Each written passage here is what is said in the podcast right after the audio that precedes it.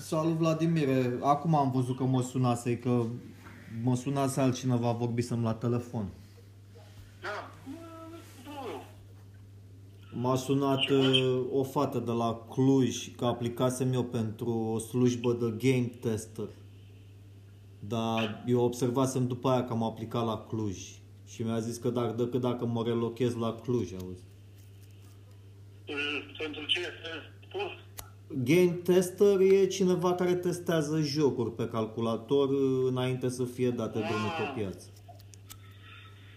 Da, păi uh, văd că sunt foarte mulți care aplică pentru IT și în, în industria asta de, de smart. Mhm. Foarte mulți. Adică am văzut niște știri cu despre jobul de ăsta, târgul de joburi. Ce o treabă asta, că sunt foarte mulți care aplică. Da, asta e. Și ce? Vrei să, re- să te relochezi? No, i-am zis că n-am cum să mă relochez și a zis că mă ține în evidență și dacă apare ceva în București Ce, să reaplic. ce salariu ți oferea? N-am ajuns la, la discuția asta. Da, Că... da, trebuie să intri voi interviu, da. Stai așa să-mi pun și eu căștile.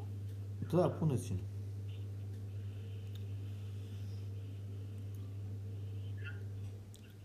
Că am tot aplicat pe site-ul ăsta e-jobs. Da, da, da. Alo? Da, te aud. Um, ce să fie? Ziceam că e un site pe care am aplicat, se cheamă e-jobs.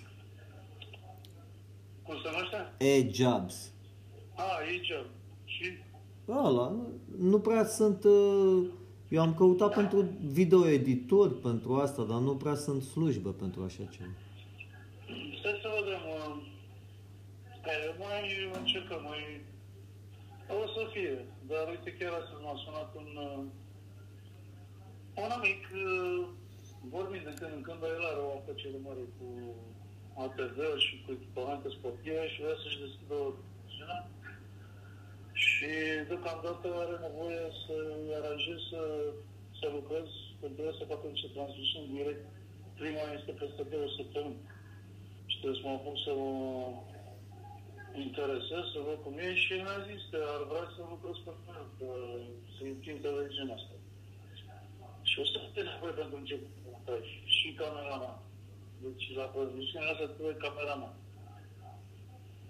După aia poți să montaj. Și asta înseamnă să plecăm când sunt uh, evenimentele. Unde... Sunt în grei. Mai zi-mi odată, ce fel de televiziune e asta? Nu este niciun fel de, de mă întreb ce fel de televiziune. A zis că face niște competiții de sport. Ah, sunt niște evenimente. Nu e mai evenimente, sunt de astea de sport. El face, dar probabil că vrea să-și umple și grila, nu știu ce vrea să facă. Uh, Cu de ce, ce profil. Deocamdată are nevoie de niște transmisiuni direct. Aha. Și de cameraman și uh, vrea să facă transmisiunile astea. După aia nu știu, să văd ce, dar, să văd și eu. Și aici ar fi un job pentru tine să vii la cameră. Da, ar fi super, Stas. Păi deja dacă te mai văd că faci mofturi, eu nu mai, eu nu mai întreb pentru tine. Tu vrei să faci tu film. Băi, asta când o să-ți vină ție la îndemână. Între timp, uh, nu poți să stai să ceri și eu știu ce. Eu n-am făcut mă, moft, am zis super... Aia n-ai făcut mofturi. Dacă te duceai și lucrai în tură atunci o lună, două, mai aveai un ban, dar tu ai făcut mofturi. Că nu ți-a făcut ție să lucrezi în tură. Băi, și eu am lucrat. Eu care am două facultăți. M-am dus și am lucrat în tură și acolo. Dar că am avut nevoie de bani. Lucrezi tu o lună, dai peste cap și da, în fine, te-ai desfăcut pe treaba asta. Dar vreau să spun, dacă vrei să tot uh, respingi jobul și vrei să faci film, n-ai să găsești. Trebuie să începi cu niște chestii... Da, da, nu se face film în România. De unde trebuie să găsești? Sunt conștient. Sunt conștient că nu găsești de film. Ce zici? Sunt conștient că nu găsești de film. Deci eu, te, eu, pot să, eu pot să te ajut, de exemplu, dacă ăsta merge mai departe și dacă m-a sunat, e clar că vrea să-i fac treaba asta. Și mi-a zis să, să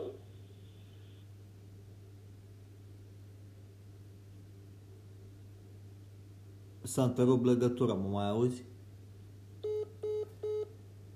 După aceste momente publicitare. Ce dus semnalul, că ți-am zis că aici e și tocmai te sună. Așa, de ce să vreau să zic, uh, mă auzi? Da, te aud, ar fi bine, mă, eu, n- eu n-am făcut uh, gât la asta, am de zis ce că e de, super. Ce de lucru, ca să știu. Deci omul mi-a zis să fac o echipă de... Că probabil că evenimentul respectiv uh, trebuie făcut în mai multe camere. Mhm. Că e un eveniment, e, sunt întreceri sportive, de viteză. Și normal că n-ai cum să alegi după, deci vor fi camere în diverse poziții. Da, și eu mă pricep să mă leg camerele, să le bag pe... Și asta vreau să toate spun, deci astea. dacă intri pe treaba asta, te bagă în echipă. Dar iar dacă începi să faci filme și vrei talk show-uri, nu, nu le găsești așa. Tu ai nevoie de bani, frate, și nu e... Nu te duci să faci bază sau altceva. Deci eu zic că să, să intri în proiectul ăsta. Corect, După aia intru. vedem noi. După aia nu știu cu ce face. Probabil că poate să facă și știri de sport, nu știu. El, el a zis, deci deocamdată are nevoie de transmisiunile astea în direct și vrea să-și facă și televiziunea. Asta înseamnă să ia licență, să ia... Bun, Bine, eu îți spun asta, are bani. Nu e, adică nu e un oarecare. Mhm. Nu e un Radu Moral. Are, e mult peste. Deci are o afacere cu ATV-uri astea sportive. Deci e sau cu în industria asta a sportului are segmentul ăsta de ATV-uri, motociclete, tot felul de astea, mobile de astea de sport. Nu știu ce televiziune vrea să-și facă el, de ce profil. Dar deocamdată face transmisiunea asta live și are nevoie de un cameraman. Dar Pare a după fi aia- televiziune de sport. nu știu, sporturi da, după aia extreme. Poate că, și, poate că și omul trăie și cu alte chestii. Nu știu ce are în cap. Deocamdată pe mine m-a sunat să mă ocup să-i fac uh, regia de emisie pentru evenimentele astea. Când te-a sunat? Astăzi. Oh, de ce nou nouț? Da, da. Eu n-am mai vorbit cu el de- înainte de pandemie, când a vrut să-mi propună să lucrez la el la magazin, să fiu șef de magazin. Și mi-am cerut un salariu și s-a schimbat. Nu vreau să-mi dai. Și am zis, bă, eu nu. Și mi-a convins să nu plec, pentru că banii care mi dădea el, că eu lucram lejer, lucram de acasă, și pe la el lucram și sâmbătă, Mhm. și nu știu dacă nu cumva mă să mă vaccinez. Pentru că acolo trebuia să stau la magazin. Da, trebuia să te vaccinezi, clar. Bine, magazinul e un magazin mare de ăsta, un sport. uh, Și e apro- e- avantajul e că e aproape de mine, la piața Sudului, e acolo la, lângă mine. Mhm. Uh, Dar nu, nu am vrut, eu am zis, băi, eu nu intru cu chestia asta. Eu vreau să fac tot. M-am gândit acum că dacă e, uh, să zicem că televiziunea o să mai șchiapete cât nu o să aibă evenimente, eu mă ocup mai departe de panouri fotovoltaice, de pompe, de astea. Că dacă e la televiziune, el are nevoie de parte tehnică și cum e chiar asta, e mai, sunt mai fericit cu chestia asta decât viața alergând în ăsta artistic, unde e multă vrăjeală și multă pierdere de timp și așa și pe dincolo. Și nu se găsește sponsor să-ți ia filmul să faci. Prefer să fii cu parte tehnică. Când e să filmezi, da, ok. Dar mie îmi place că e o afacere nouă, știi? Că put, poate putem să ajutăm la creșterea afacerii, nu ceva care există deja, știi? El are în cap, deci dacă vii cu idei bune, poate, dar el are în cap. Îți dai seama că el a lucrat și el în protecție, el a fost la programe. Mhm. La programe, și era la departamentul de programe, că în protecție, acolo au fost colegi. După aia a lucrat și la național. El știe că am făcut uh, și regie de emisie și regie, dar pe partea tehnică nu mă mai interesează să mă intru pe partea artistică, decât dacă e o chestie cu oameni cunoscuți care o facem. Nu mai am ce să, să mă implic în treburi în care un altul câștigă și eu iau firmită. Nu are rost. Mai bine mă folosesc de meseria care o am. Da. Da, bun, să vedem. Deci când vin acasă, am de alergat. Trebuie să mă interesez, să văd costuri. Deci în două săptămâni are prima transmisiune. Și dacă și să fac prima transmisiune, atunci le fac pe tot. Mhm. Deci ai două săptămâni să, pre- să, să pregătească cu echipamentul și Și cu nu o să tot. într-o săptămână trebuie să... Eu de să nu, păi că să două săptămâni evenimentul, trebuie război, iar el m-a întrebat să vadă dacă nu cumva e mai bine să-și cumpere echipamentul decât să chirieze. Trebuie să văd. O Păi văd trebuie ce să- una alta. Trebuie să faci un necesar și după aia niște costuri. Asta clar, mai întâi trebuie să întreb, pentru că transmisiunea implică uh, o structură de emisie recepție. Da, câte, câte zile are nevoie de, de echipament și dacă se merită să-l închiriezi sau îl cumperi direct. Echipamentul este, nu e o problemă echipamentul ăsta de video, este vorba de transmisie. Adică pe mine mă interesează un lucru, să știu cum vrea să lucreze. Uh, Pun camere și înregistrăm sau dăm direct streaming pe, pe, ca- pe net.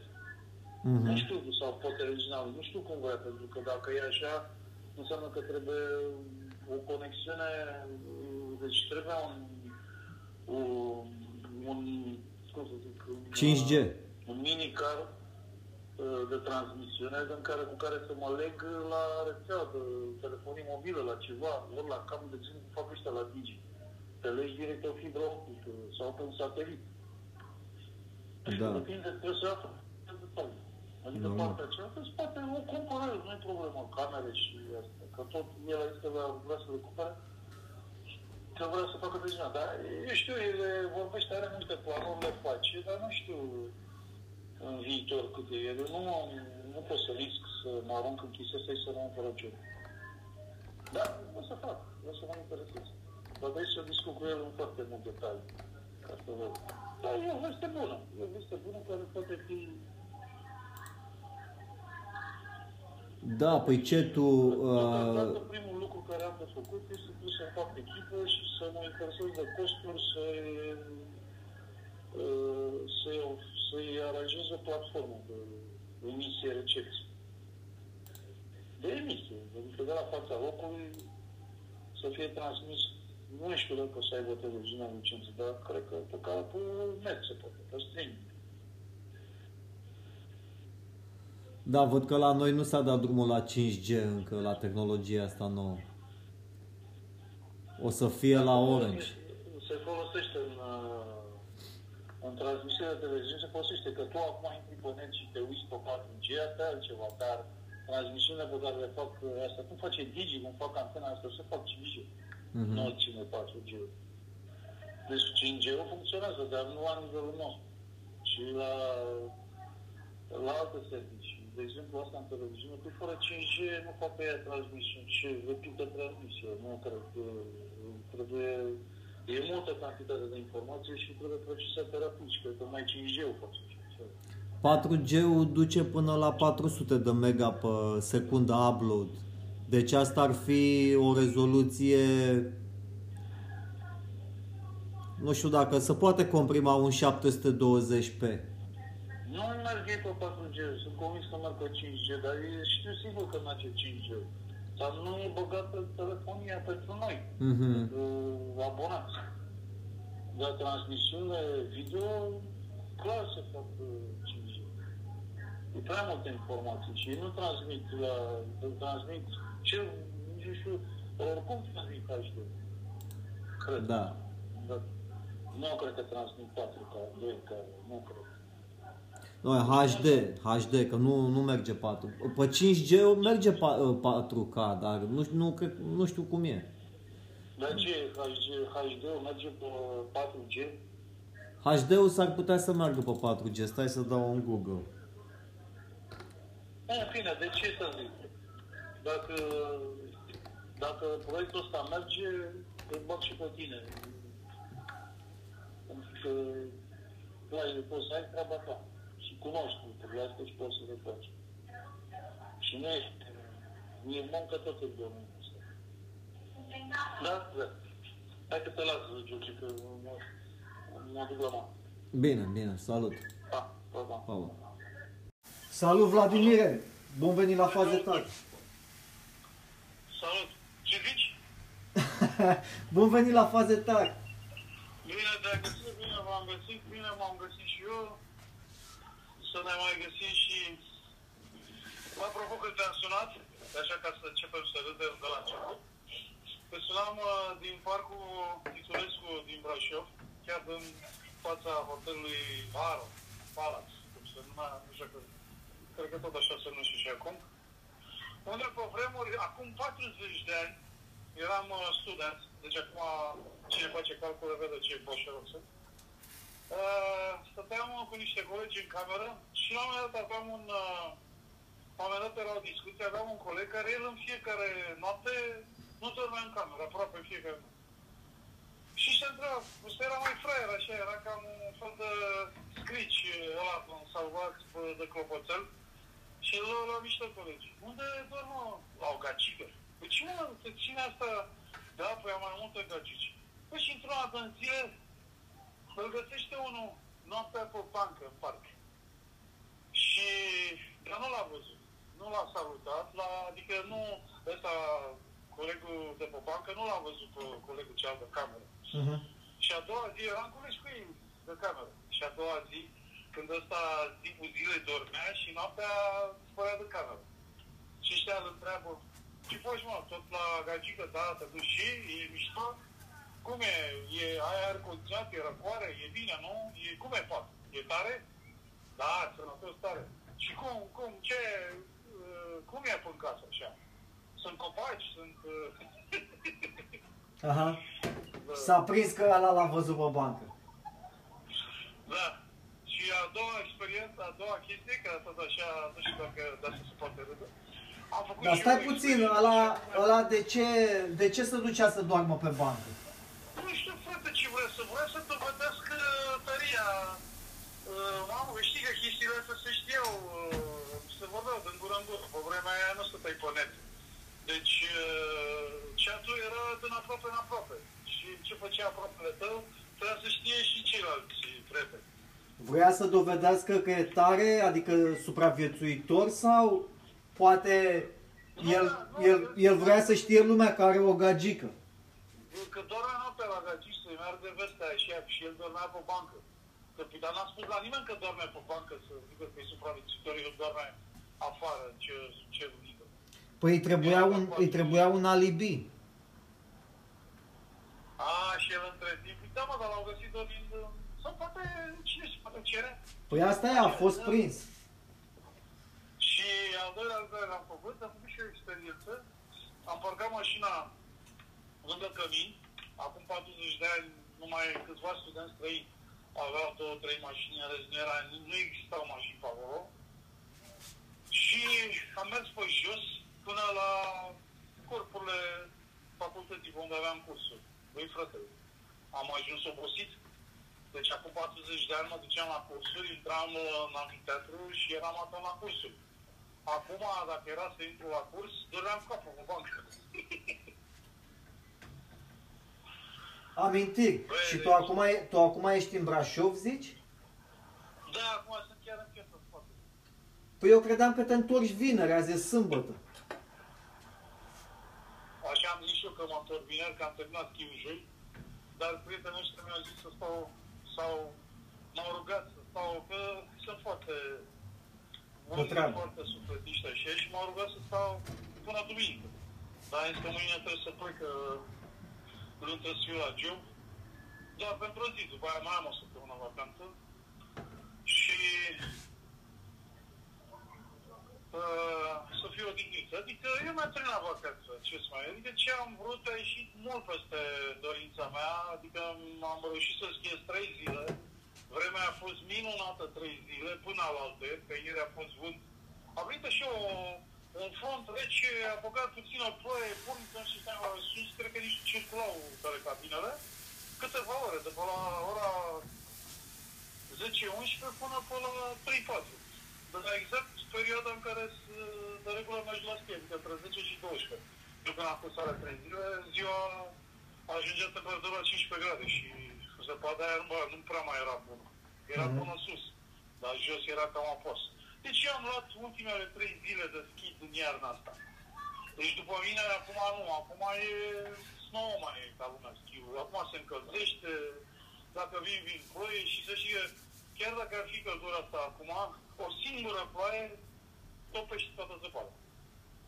Păi Deci și dacă n-ar ploua, a plouat aseară, n-a plouat aseară, un pic? Nu te au bine, mai zi. A plouat aseară un pic. Da, da, de acum încolo încep uh, ploile de primăvară. Și de însă o ploaie, chiar și la 4-5 grade, a terminat zăpada. Adică dacă n-ar ploua și ar fi ziua 12 grade, mai ține zăpada și încă noaptea se face frig din cauza zăpezii la sol. Păi eu în Brașov mai sunt locuri unde nu bate soarele, așa mai sunt uh, palme de zăpadă. La peste tot, așa că te uiți, în general nu e, nu e zăpadă, sau e uscat tot. Dar prin locuri umbroase mai vezi așa, te uite pe lângă biserica neagră, mai sunt niște plăci de gheață așa. Ca Mhm. mm-hmm. noapte, ca să fiu și eu în tema cu uh, mediu, cu evul mediu, m-am plimbat și eu așa ca un cavaler pierdut. Bine, mi-am ales și eu un rol așa de film. Nu ca un uh, hoț. Ca un cavaler pierdut pe lângă Biserica Neagră.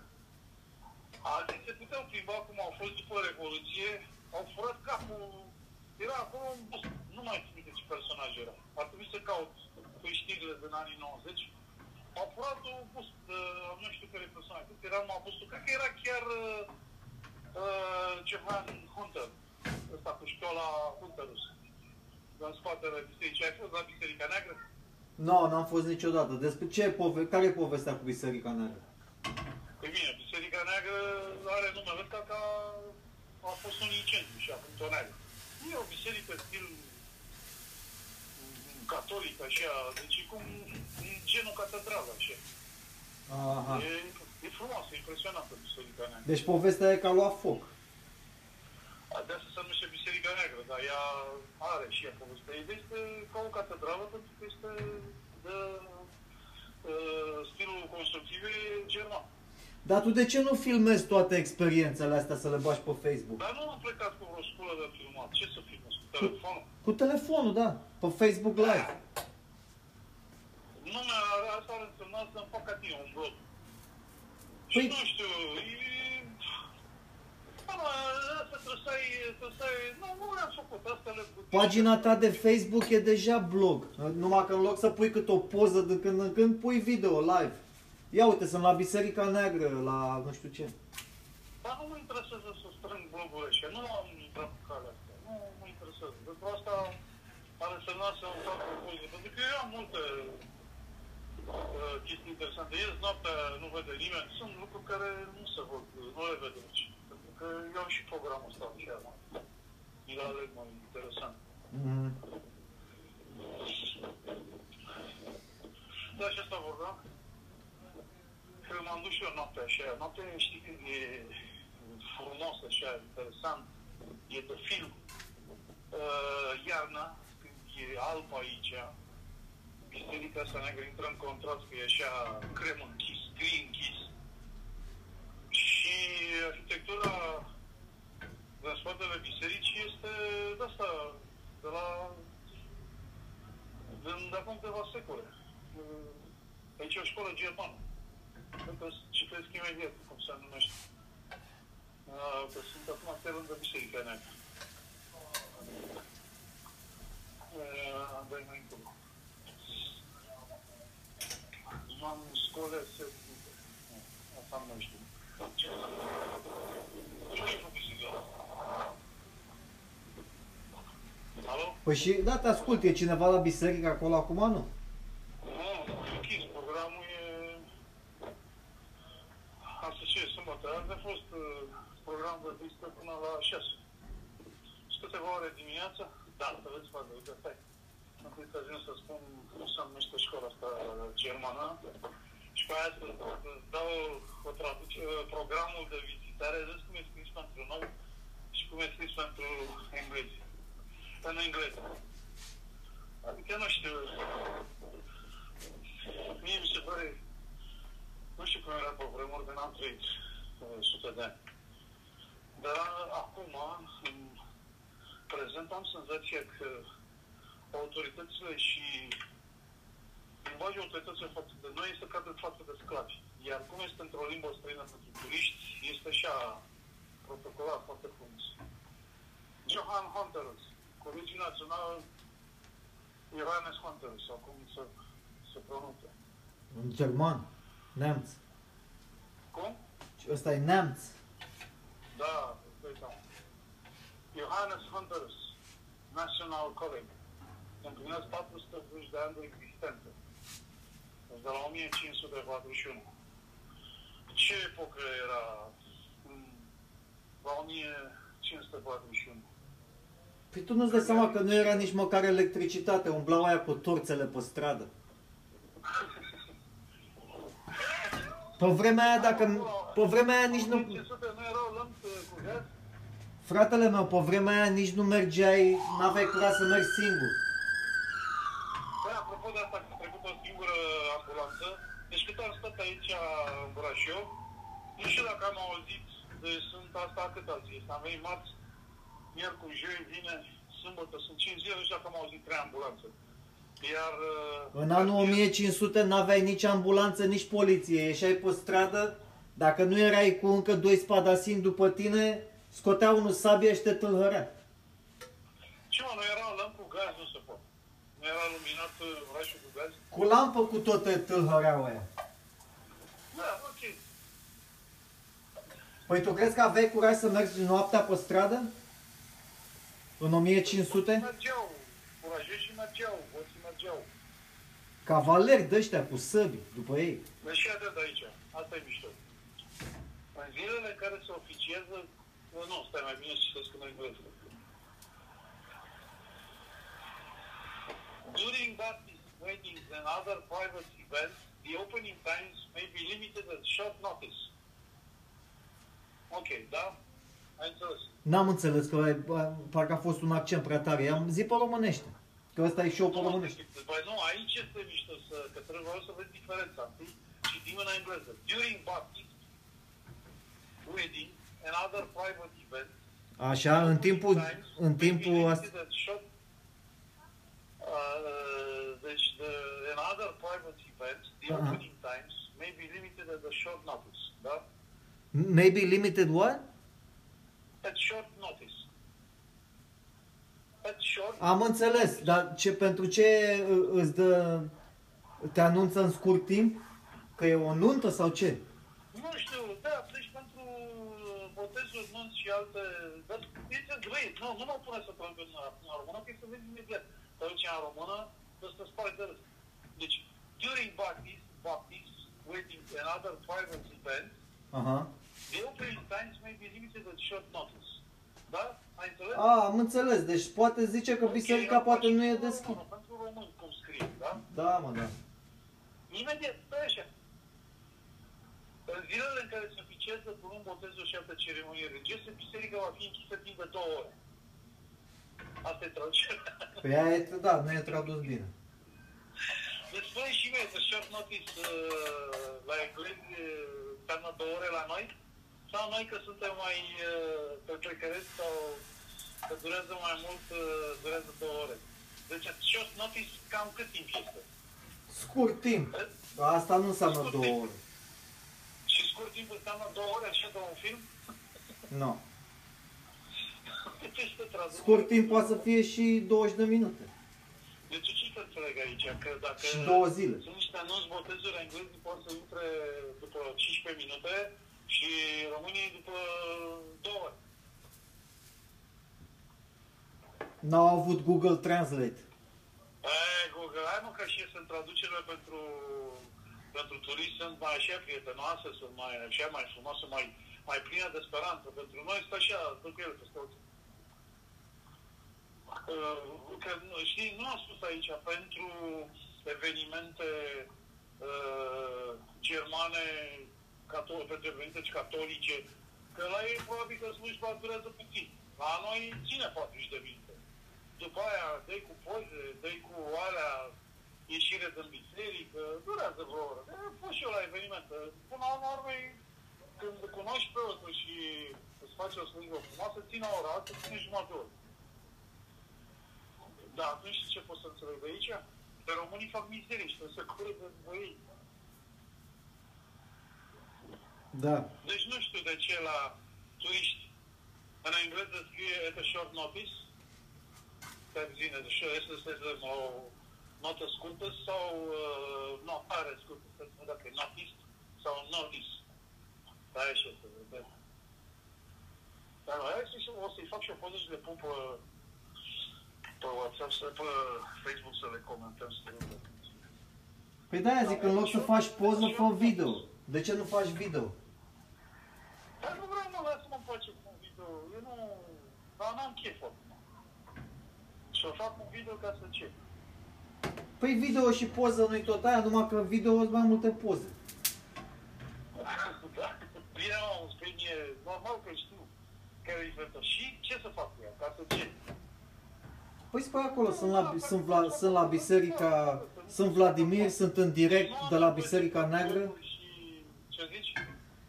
Nu, sunt Vladimir aici, sunt în direct de la Biserica Neagră. Hai să Și citim. am și eu o nedumerire. Dacă știu numai engleză, ce înseamnă the short notice și dacă sunt român, ce înseamnă două ore? Ia uite cum au tradus aici ăștia și le citești. Adică de ce au, de ce au discriminat? E, lasă că traducerea nu e traducere. Au scris-o pentru români și pentru englezi. Păi, Adică evenimentul dinăuntru este unul, da? Da. În limba engleză scrie într-un fel și în, uh, pentru români altfel. Deci românul știe că două ore n-are ce să intre acolo, iar în engleză scrie the short notice. Acum ce să înțelegem? Că două ore pentru engleză înseamnă puțin? Un timp scurt? Păi zici chiar asta. Dar nu vreau mă, să fac o chestie de asta. Asta tu ești talentat. Dacă erai aici, facem asta. Da, sunt talentat pe dracu. Deci pe zi, clar. Și acum sunt în fața statuii de pe vreme era un bust și l-au furat țiganii și l-au adus la, la statuii. Deci aici este Hunters, este întemeitorul școlii germane, așa, și pe vreme era un bust, cred că tot e Hunters era. Păi și acum ce faci? Te duci să te culci pe bancă ca băiatul ăla?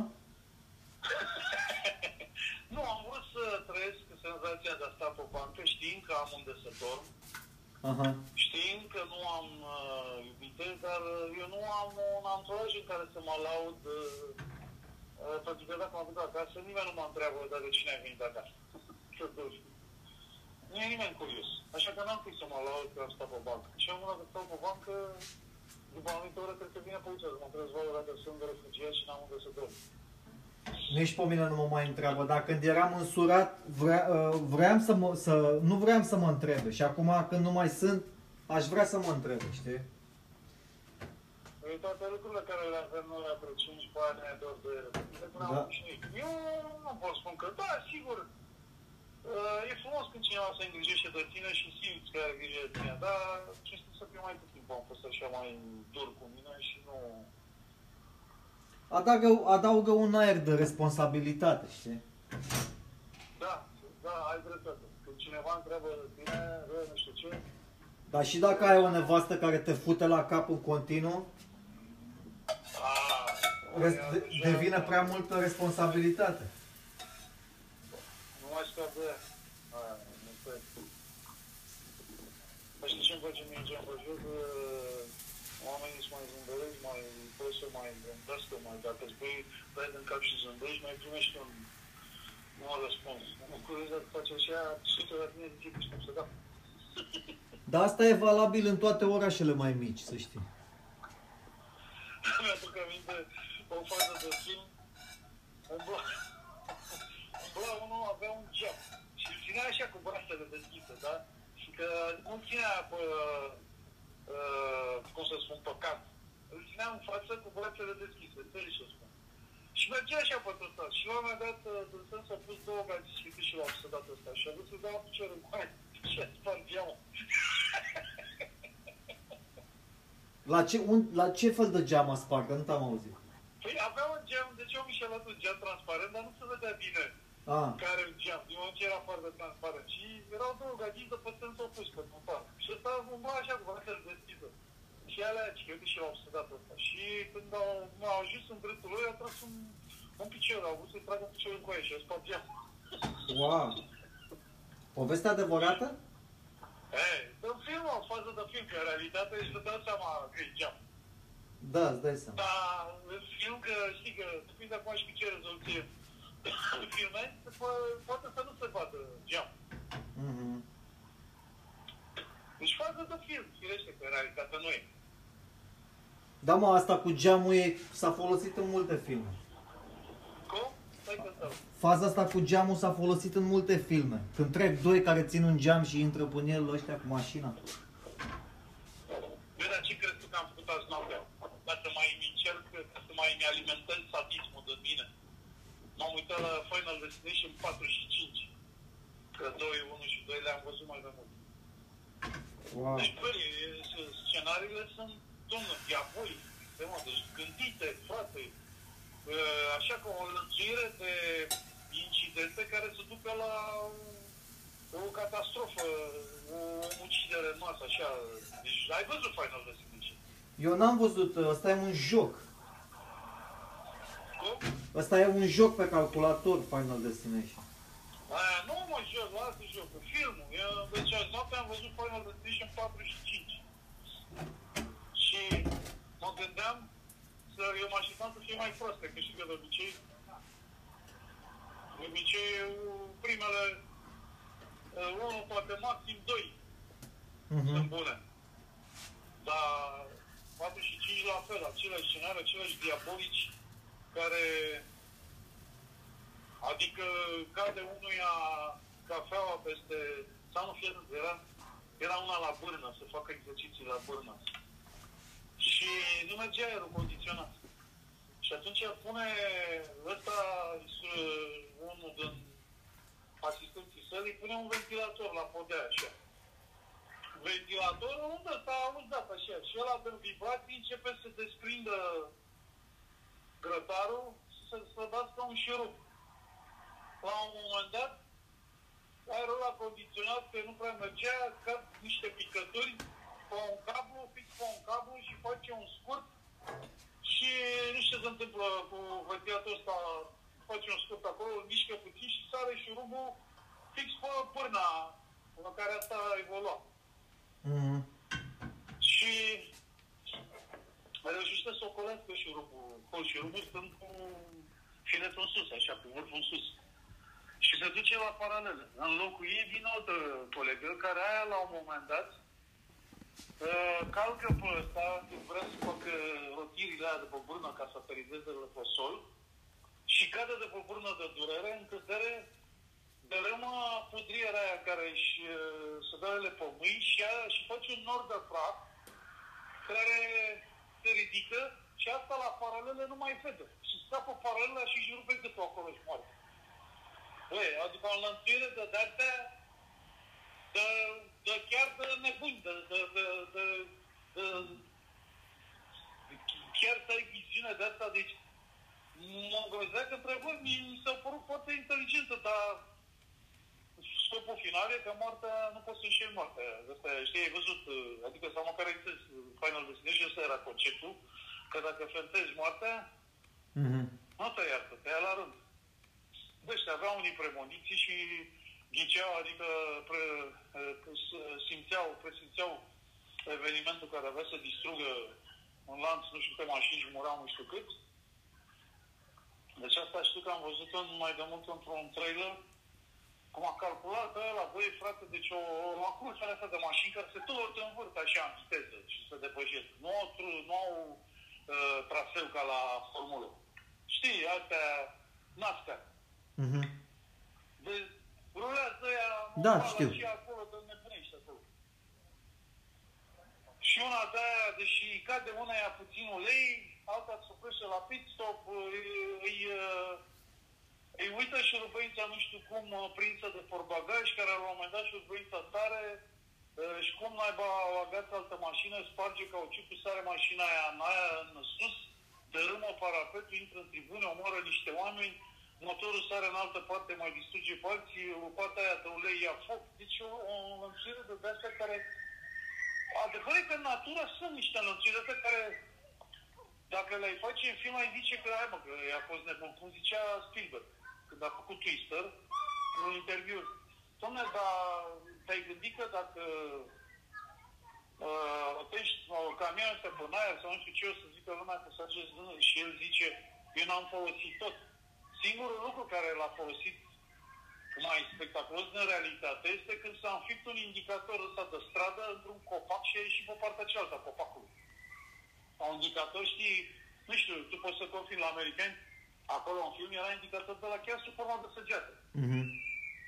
Cu tăiat așa ca o săgeată și scria pe el. Și ăla, de ce aia, ce că aia a fost reală, sau ce că, domnule, dacă eu făceam un film, mă puneam vaci pe un copac și, și alte chestii, chiar uh, râdeau la film. Dar astea sunt în realitate, când vine cu o tornadă de aia. Cam cât au început tornadele acum la America. Să-i mai sucească puțin, băi, ăștia s-au pus pe război, mă, frate. Da, am văzut și eu la știri că sunt niște tornade pe coasta de est. Deci ăștia s-au pus pe război urât, dar știi ce, măcar îmi, uh, îmi pare bine de un lucru, că se pare că ești de partea Rusiei, se face o alianță, băi, poate se oprește Osman, poate ajung mai repede, pentru că eu vreau să spun următorul lucru, dacă alianța își dă seama că Rusia este slabă, ei merg mai departe, dar dacă față de Rusia, cu Rusia se aliază mai mult, încep să mai gândească și încep să insiste mai mult pe, pe, pe tratative diplomatice. Dar am spus că n-au ajuns uh, mulțumitor la punctele critice, la punctele importante. Deci, în continuare, rușii rada acolo tot. Și ăștia se mai gândesc. Nu știu, băi, deci pentru mine e... Vorbind de aliați, eu mă tot uitam pe, pe YouTube la declarațiile chinezilor și se pare că chinezii sunt uh, împotriva Americii, știi? Da, dar nu pe față. Pentru că ei declară că nu susțin Rusia, așa cum și noi declarăm că ne întărim flancul estic, dar te întreb, spune și mie... Americanii i-au acuzat pe chinezi că știau dinainte că Putin o să atace Ucraina. Și chinezii au zis că nu știau. Totuși ăștia mint, totuși eu am citit asta din presa occidentală. Putin a atacat Ucraina așa peste noapte, ci pur și simplu uh, în urma vetoului lui Zelensky din decembrie, Putin a invadat zonele Luhansk Donetsk și a vrut să asigure uh, protecția uh, de la Donetsk până la, nu, a Crimea până la Mariupol.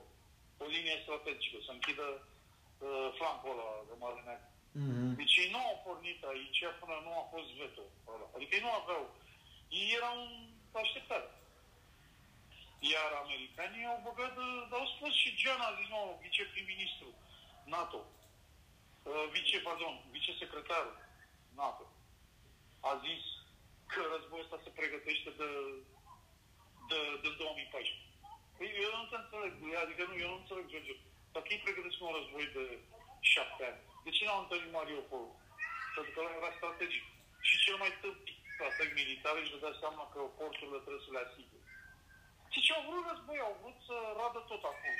Au vrut să... Adică ideea este aia să se controleze tot mai mult. Au vrut să, e, să bage, să instige Rusia în război. Asta au vrut.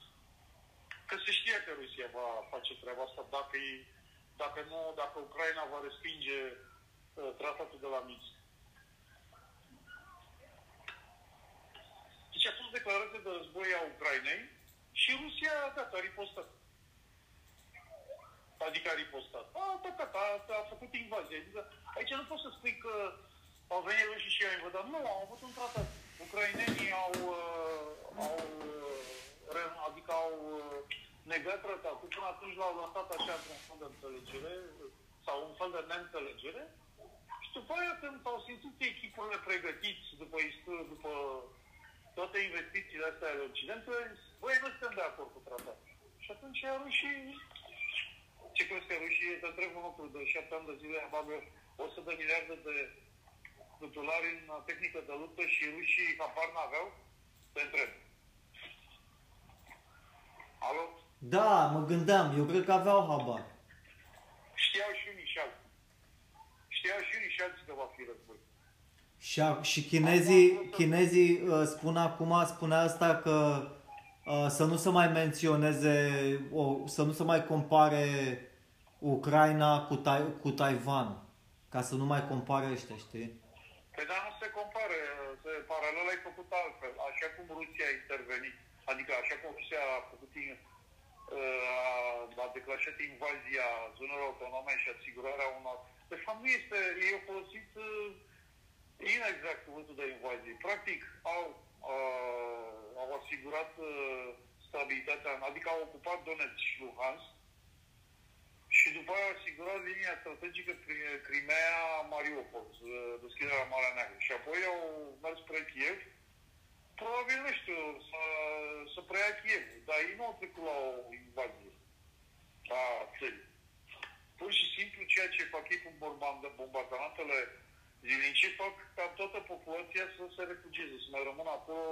Cred că nu știi, Uh, păcat, uh, adică nu, nu e greu să spui păcat la distanță așa. Nu, mă doresc sufletul așa să spun, băi frate, ăștia chiar nu au fost în stare să, să lucreze atât de dur la tratament, la tratative, astfel încât să nu moară nimeni, totuși trăim în secolul 21. Nu, aici e foarte ușor să, să sar la război și ai tehnică. Nu e nevoie să faci treaba asta. Cu sancțiuni, cu ale alea, cu tratative, cu condiții, cu constrângeri cum a făcut chinezii. Nu, s-au supărat unii că ei nu au recunoscut uh, Taiwanul la chinezi, gata, au băgat sancțiuni, nu le-au mai dat export, nu, adică nu le-au mai dat produse, nu nimic.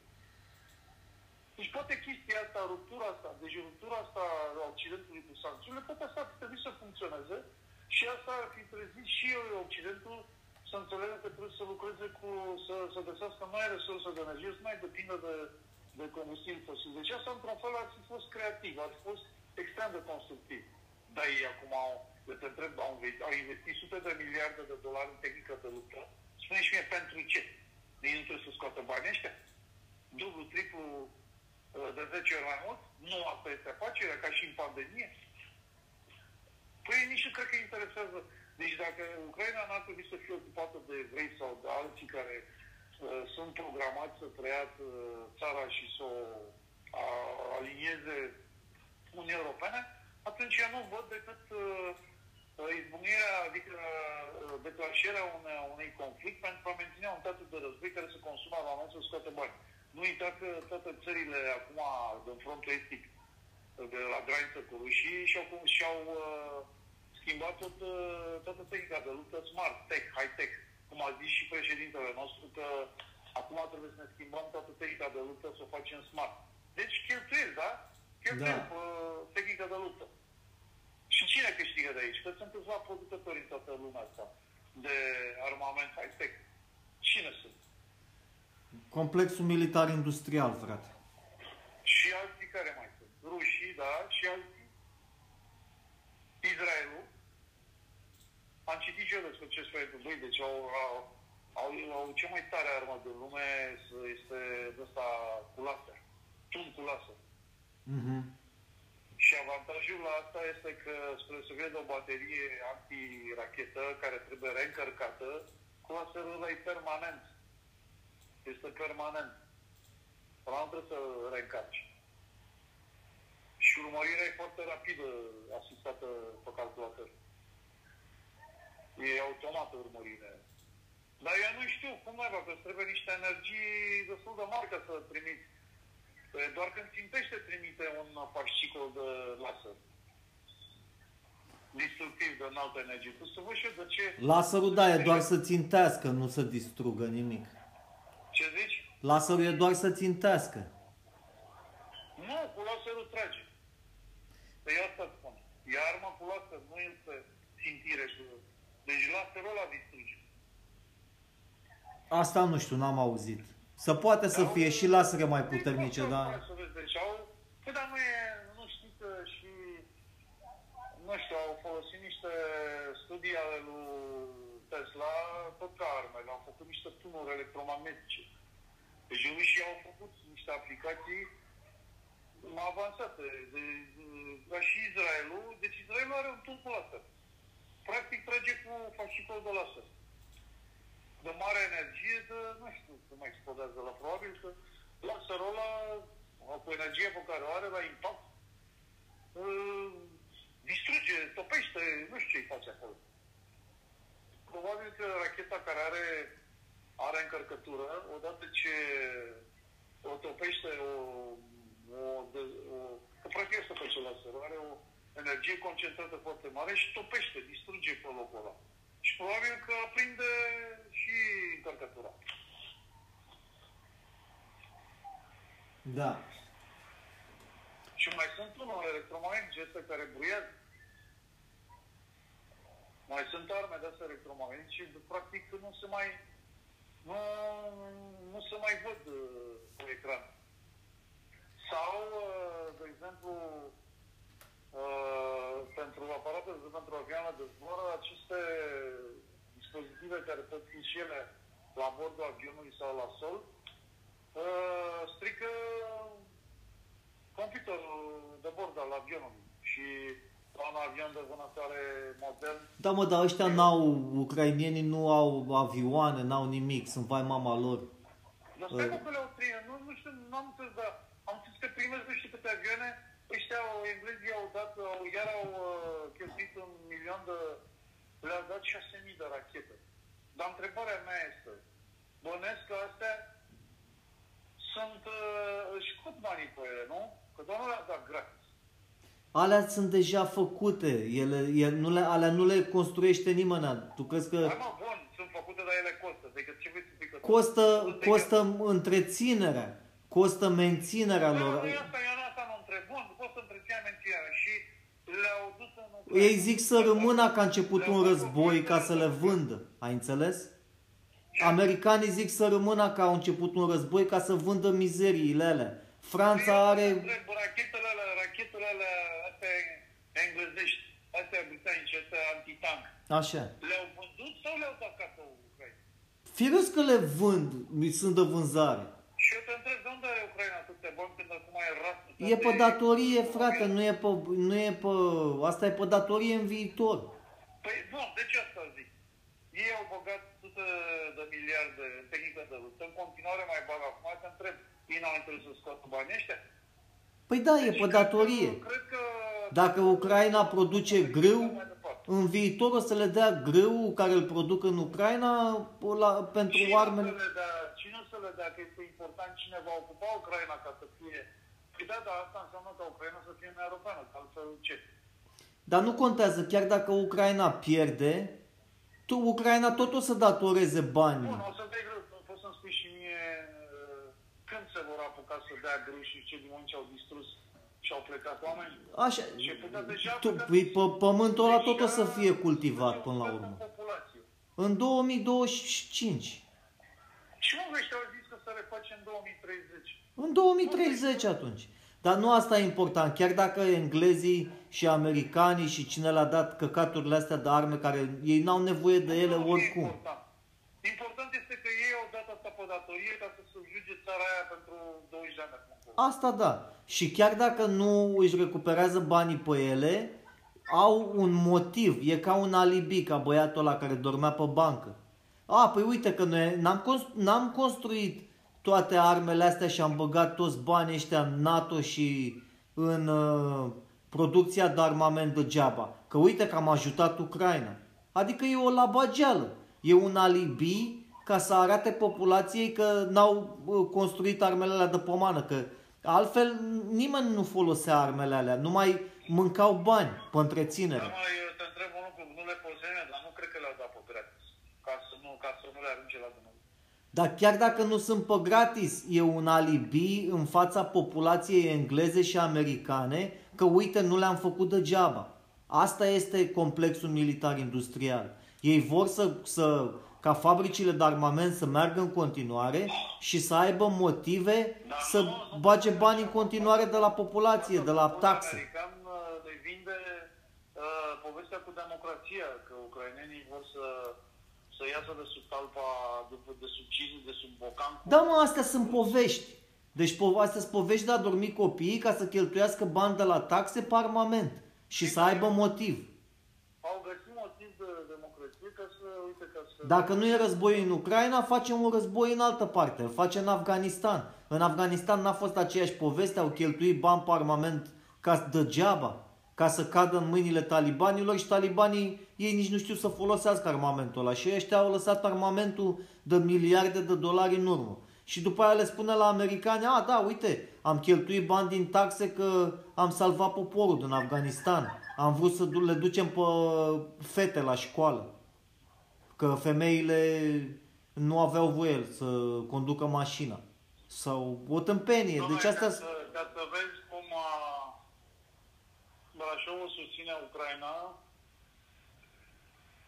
uh, știi acolo pe câmpa, scrie Dacă, Brașov, dacă acolo. banii cheltuiți pe armament ar fi fost băgați în educație, în învățământ și în sănătate, tu nu ai fi avut războaiele astea, dar datorită... Dar cum Fa- facem noi chestia asta? Închide? Ei n-au nevoie de... Ei au nevoie de uh, o masă de, de manevră umană pe care să și asta nu trebuie să Ei fie fiind cultivată. un grup de oameni, ăștia sunt un grup de oameni care au fabrici de armament și se ocupă de apărare. Ei zic de apărare, dar de fapt și de drept ei se ocupă de atac și creează războaie Se în duc toată și, lumea. Da, se duc și amorsează acolo unde sunt conflicte, unde știu ei că sunt conflicte. Dar nu numai că amorsează, ei și creează conflictele. Deci astea sunt... Și așa, și așa. Și creează conflicte, și alimentează vei conflicte. De E o operațiune CIA care a fost dezvăluită și asta este adevărat și poți să te uiți să citești. Când CIA-ul plănuia să distrugă un avion cu pasageri, cu cetățeni americani deasupra Cubei și să-i acuze Cuba că a distrus avionul ca să înceapă războiul cu Cuba. Deci a, americanii... Asta când? Da, bun, bine, asta când? În, pe vremea lui ăsta, lui Kennedy. Da, bun, deci e cunoscută uh, uh, strategia asta americanilor. Da, de a Schimb, a- CIA-ul cunoscut pe, pe în Panama sau nu mai știu, pe în țările astea până America de Sud, ei toți schimbau dictatori și f- co- făceau puciuri și instigau uh, la violență și la schimbare de guvern. Cum au instigat și în Ucraina. În Ucraina, datorită faptului că în Ucraina de Est ai mai mulți ucrainieni care vorbesc ucrainiană și în Ucraina de Est ai mai mulți ruși, au găsit un, un uh, teritoriu de ăsta de, să facă spectacol de război, unde să întărâte pe unii împotriva alții, a altora și să, să răstoarne guvernul când o parte, când alta. E Da. simplu. Dacă tu vrei să vinzi arme, E simplu, e simplu așa cum ai spus tu, dar eu te întreb acum mai complicat. Pentru ce au vrut să facă asta război împotriva Cubei? Ca să ce? ca să deschidă, pie- să deschidă piața de armament într-un nou război împotriva Nu Cubei. Numai asta. Pentru că Cuba avea relații, are relații cu Rusia. Păi războiul rece a fost menținut, Kennedy a fost asasinat pentru că a vrut să facă pace cu Rusia. Și generalii și toți ăștia l-au asasinat ca să mențină războiul rece, să se continue producția și menținerea de armament. Păi, ia, vezi, deci de când este această provocare împotriva Rusiei? De mult. Războiul rece a ținut până când s-au decis ăștia, s-au întâlnit și s-au decis să, să spargă Uniunea Sovietică și care s-a știut din prima că odată spartă nu va duce la nimic pace. După aia s-a făcut război în Iugoslavia, s-a făcut război peste tot. Tot timpul există un război în lume unde ăștia trebuie să aibă piață de armament să vândă, pentru că e o clică de oameni care ei produsele lor de vânzare este armamentul. Și dacă nu au o piață de vânzare, trebuie să ăștia care plătesc Da, taxele, Da, asta știm. Ai spus-o și am spus-o și eu o spun toți. Adică toți cei care gândesc și-au dat seama clar că americanii niciodată și nici Zelenski și nici mai nu s-au gândit la, la populație, la omul, la Ucraina. Nici măcar la visul lor de libertate de a scăpa de ruși. Asta se știe, ce să mai, mai, ce să mai Deci asta este exact ca pandemia. Au, uh, au creat, au amorsat e, conflictul acolo ca să vândă armament exact ca și în pandemie, au uh, creat un virus ca să vândă vaccinuri. Tu tot mai crezi că a apărut vaccinul natural, a scăpat o maimuță din laborator și l-a mușcat pe unul de nu știu unde și uh, ăla s-a întâlnit cu gagică sa care l-a înșelat cu alt bărbat și uite așa am ajuns și noi să... Nu mă, dar asta, e- asta e știut cu vaccinul că uh, a, a fost scăpat în laborator. Aia e clar. Nu e mai nici eu scăpat de el, auzi, mă gândesc, dacă îmi spui prostia asta, mă mă scăt în țărită. Cum adică mă să scap din laborator un virus? Păi a fost împrăștiat special. Mă rog, intenționat, neintenționat, era uh, laboratorul din China. Cum să faci, cum să fii tu pregătit, deci cum să... e, e, Bun, atunci ca să vorbesc pe limba ta, a fost scăpat, uh, să- cum să zic, uh, calculat. Dar ideea nu e asta. Și stai, mă, Scăpat că- sau nescăpat, nu contează, e același a fost lucru. Scăpat, a fost scăpat calculat odată cu vaccinurile. Auzi? Că vaccinurile erau gata făcute. În momentul în care acest labo- aceste laboratoare, că ăsta din Wuhan nu e singurul, în momentul în care aceste laboratoare au fost sponsorizate pentru acest tip de cercetare, s-a știut dinainte că există riscul de a scăpa virusul. Bă, Nici nu vreau să aud, auzi, Alex, uh, auzi, George, nu vreau să aud tâmpenia asta de la tine. Nici nu vreau să-mi faltez creierii spunând că s-a știut că există riscul. Nu. Asta nu e nici... nu- Ăsta e un risc existențial. Băi, dar, nu, dar nu are rost să discutăm sobre, dar vrei să discut cu cine vrei. Nu, eu nu discut asemenea aberație. Tu poate nu știi ce înseamnă un laborator unde nu scapă nicio moleculă de nimic. Nu are mă cum să scape de acolo. Și tu vorbim aici decât intenționat. Și atunci te întreb un lucru, dacă tot a scăpat accidental, cum de s-a potrivit, tocmai atunci au, a rezolvat BioNTech, a descoperit ARN MSG și l-a luat Pfizer și când erau gata pregătiți să facă producție de masă, atunci a fost și accidentul. A scăpat și culmea. În, uh, în, uh, în februarie era în Italie, în, uh, în ianuarie sau sfârșitul ianuarie era în Wuhan, după aia în februarie era toată Italia, toți mureau pe acolo și după aia în- într-o lună de zile a ajuns în Nepal. Hai mă, ce dracu. Da, domne, suntem de acord ca să nu fim de acord. Deci e, nu contează. Eu ți-am zis că în momentul în care... Nu, nu contează, nu. Deci auzi, nu mai nu și-am analizat o chestie așa că să dor tu vină. Nu a fost scăpat în laborator. Bine, n-a fost scăpat. Să Dacă zicem că în n-a fost laborator scăpat. Putea fi, dacă scăpat în laborator, să dădea alarma și nu se întindea din Wuhan în toată lumea. Tu înțelegi că eu m-am... Dacă, dacă i-a dat cineva drumul, Deci pe hăr după o lună de zile. fratele meu, Deci, sunt de acord cu tine. Ascultă-mă. Dacă i-a dat cineva drumul din laborator, nu a fost guvernul american și cetățenii americani, nu a fost un grup de oameni, Nu, domnule, a fost niște extraterestri, nu, dar cine a dar dat câți, câți oameni au i-au dat drumul din laborator? Asta vreau să te întreb. Băi, lasă-mă, mă, asta tu pe ce spui tu, mă. Păi spunem cam câți? 10, 100, 1000? Unu. A fost plantat în diverse locuri. Bun, de către câți? Băi, De- de... deci nu mă răspuns bine la întrebare. Când scapă un virus într-un laborator din Wuhan, poți să-mi spui și mie primul lucru care îl faci, nu încercuiești tot? Nu pista de graniță. Și tu nu vezi că ei au făcut punctul special ca să se răspundească în toată lumea? Bun. Și nu numai de Eu vreau să te întreb, eu te-am întrebat, am înțeles, e... Nu mai un loc. Virusul a fost răspândit în mai multe locuri. Nu numai Așa. de acolo. Bine. Câți au, uh, câți au uh, fost Hai, mă, parte la acum e conspirația asta? Suficient să dai drumul la, la 10 oameni în 10 direcții și ai uh, înmulțit cu câte 4... Bun. Câți, E o calcul mai câte mult. persoane au luat parte la această conspirație, crezi tu? Cum adică? Exact persoanele alea care le zici tu că au, că provoacă... Deci Bill Gates era unul din ei, da? Bill Gates. Nu, nu am ce să zic mă nume, nu am ce să zic nume. Bill Bun, Gates e fără un- nume. e- e Crezi un că a om fost care o vorbește persoană? chestii.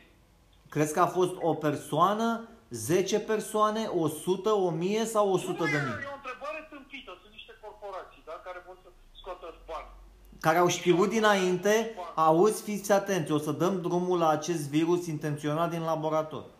Bine, mai nu, bine, mă, lasă, nu mă... Auzi, nu vreau să discut chestii. Mie mi se pare că faci tu așa o tâmpenie din asta. Păi eu vreau să știu cam câți crezi tu că au fost. E Accidental, băi, deci cum să scape accidental și intrat în, în patru luni de zile ai o tehnologie... Am trecut care peste ne- asta. Am fost de acord cu tine că nu e accidental.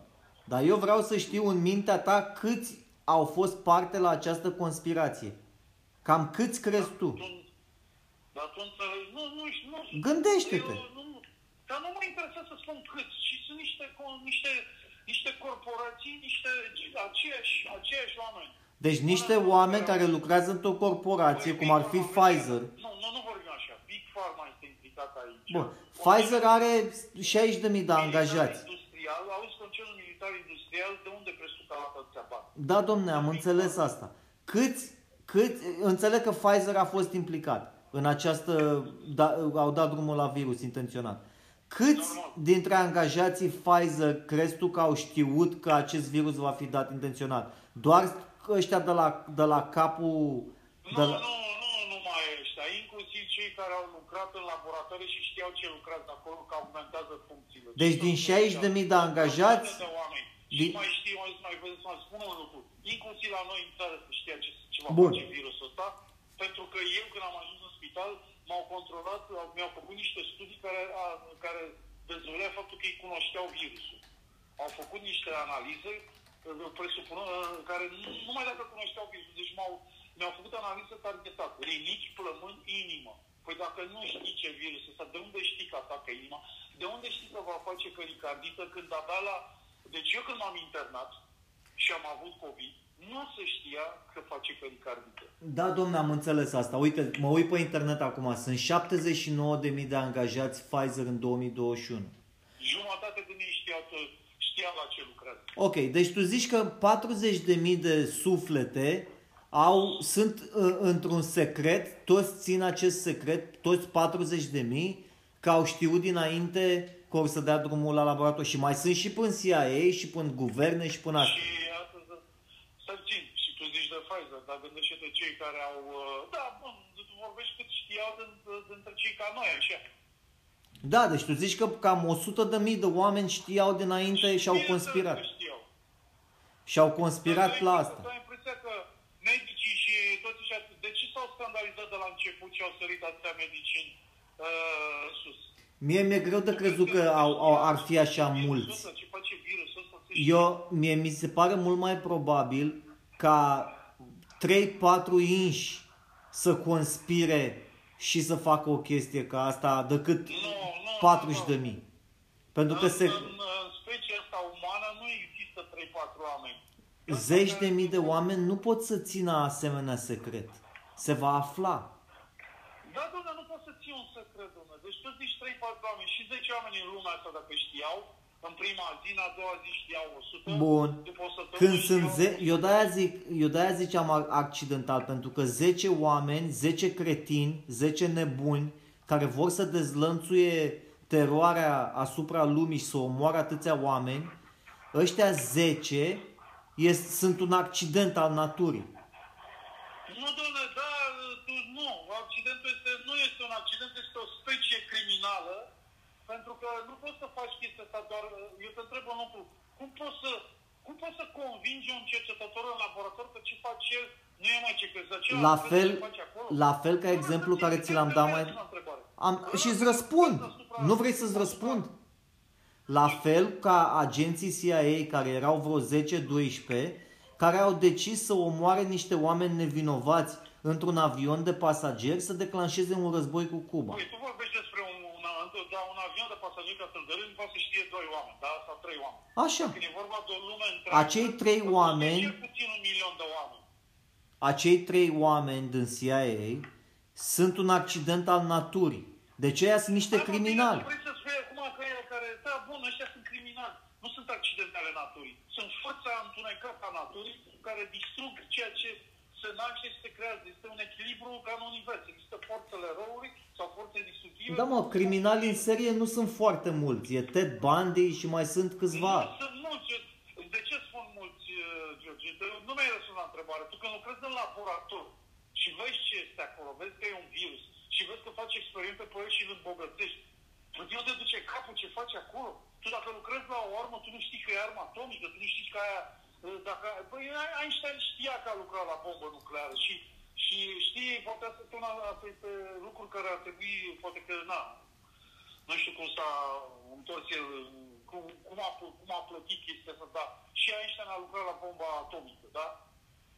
Că tu crezi că el când a lucrat la, la reacția... Păi și bomba atomică a fost Da, tot o nu, conspirație. spune-mi un lucru. Când, stai mă, că nu, nu, nu e vorba așa și nu răspund la ochii să te întreb. Când Einstein a lucrat la fisiunea nucleară, el s-a gândit că e așa, un experiment cosmic, el n-a știut că asta este o bombă? Tu ce crezi? Când a lucrat în Statele Unite la... la Dar ăla Einstein a lucrat la... Cum la nu e adevărat? A, el a descoperit formulele, dar... Nu e adevărat, a, când a plecat în stat, nu știu ce știi tu, dar Einstein a lucrat. Nu numai el, câțiva fizicieni. Dar asta, asta e știută, nu mai merită discutată, pentru că e știută că naziștii care au fost furați de către americani și au fost duși în Nevada acolo să facă teste, aia, aia a fost o conspirație când au, au uh, dezvoltat bomba nucleară. De ce Einstein știa că o să se facă bombă? Tu de ce crezi că, uh, tu crezi că el e... Bine, nu știu ce... Deci e o conspirație. Deci tu ai, ai angajat niște naziști, niște criminali de război, i-ai luat... Era nazist, era neamț, dar a plecat în uh, state și a lucrat alături de plan și alții sau câțiva fizicieni, Bor, nu știu care, cred că Bor, câțiva... Majoritatea lor de la Los Alamos erau criminali de război care au fost uh, adoptați de către americani și sponsorizați și le-au dat case, le-au dat de mâncare, le-au nu, făcut... Tu, tu vorbești altceva mai, frate. Tu vorbești aceia fizicienii care au plecat în Statele Unite să, să perfecteze reacția controlată, reacția explozivă a bombei nucleare, erau fizicieni ăștia, printre care Bohr, Einstein și alți câțiva. Și tu vorbești de naziști. Păi eu s-au dus și au, probabil că au lucrat în fabrică, nu știu ce au făcut. Dar nu ei au, nu ei au uh, control, nu, nu ei au pus pe hârtie cum trebuie făcută reacția asta. Numele lui e Oppenheimer, ăla care a făcut, uh, ăla era nazist. Nu a fost niciun open mind. Oppenheimer. Într-un moment, într-un moment când lumea era în conflagrație, tu să lucrezi la o reacție uh, exoenergetică de fisiunea nucleară, fiind nu clar că faci o bombă. Ce tu vrei, mă, tu visezi de ce? Păi da, de ăștia au fost niște criminali. Deci a, guvernul american a angajat niște criminali. A plecat aici în Germania când s-a retras. De ce? El era, el era retardat autist, el nu știe ce se întâmplă în lume și el și vor. Hai mă, dar nu prima dată când oameni de știință ilustri lucrează la arme de, de ucidere masă. Nu-i prima dată, ia să vă Da. spun. Da, asta, și ăsta e un accident al naturii, că Cine- Cine... Intelectualii sunt vinovați pentru ce trăim noi azi. cine în toată mintea poate să angajeze niște criminali de război să, fac, să construiască o bombă? Nu criminalii de război au construit bomba, cu aia nu-i duceau cap. Nu criminalii de, criminalii de război sunt cei care au uh, ordonat că uh, acțiuni militare uh, destructive ucigașe, cei care au, cei care au omorât oameni în lagăre, ăia sunt criminalii de război. Frate, tu trebuie să citești mai mult despre proiectul Manhattan, Manhattan Project. Băi, acolo nu lucrau mă criminali de război, acolo lucrau fizicieni. Ăia, fizicienii ăia erau naziști. Fizicieni ăia nu sunt criminali de război, ăia sunt oameni de știință. Da, da, ei au fost naziști care lucrau pentru Hitler. Băi, nu, oameni de știință care și-au vândut știința împotriva omenirii pe bani. Asta au făcut. Eu te întreb, mă, când s-a câștigat în lumea asta mai mulți bani? Tu, tu vrei să-mi spui mie că uh, cei uh, fizicienii germani care au lucrat la Manhattan Project uh, nu erau naziști? Nu, ăștia nu era nazist, Bor nu era nazist. Nu era nazist. Asta știe toată lumea că erau naziști. Fizicienii nu sunt naziști. Intelectualii puțin dintre ei sunt naziști. Naziștii sunt ăștia, băi, nu. Naziști, dar aici facem o, trebuie să facem o diferență. Naziștii erau politici. După război, Oamenii de știință nu sunt politici, în primul rând. după înfrângerea Germaniei, America și Rusia s-au bătut pe, pe naziștii fizicieni, care să ia, care să ia mai mulți. Da, mă, bine, îi, îi le spunem naziști că fac parte din toată Germania era nazistă, da? Asta așa se spunea, Germania nazistă. Dar când spui nazist, e o greșeală să bagi niște fizicieni acolo. Naziștii sunt politicieni, nu sunt membrii partidului nazist. Ja, poate simpatizant cu naziștii, poate, nu știu. Nu, mă, ei erau pur și simplu uh, intelectuali, erau fizicieni, erau uh, oameni de știință. Oameni de știință care pur și simplu li s-a spus vrem asta, faceți asta sau... Tu nu înțelegi, unul dintre ei, numele lui este Werner von Braun. Von Braun, ăla care a inventat racheta. Ăla folosea sclavi în Germania. Deci tu trebuie să citești despre asta ca să-ți dai seama. Nu, nu, să citesc, băi, George, tu acum, tu acum te, ai plecat de la...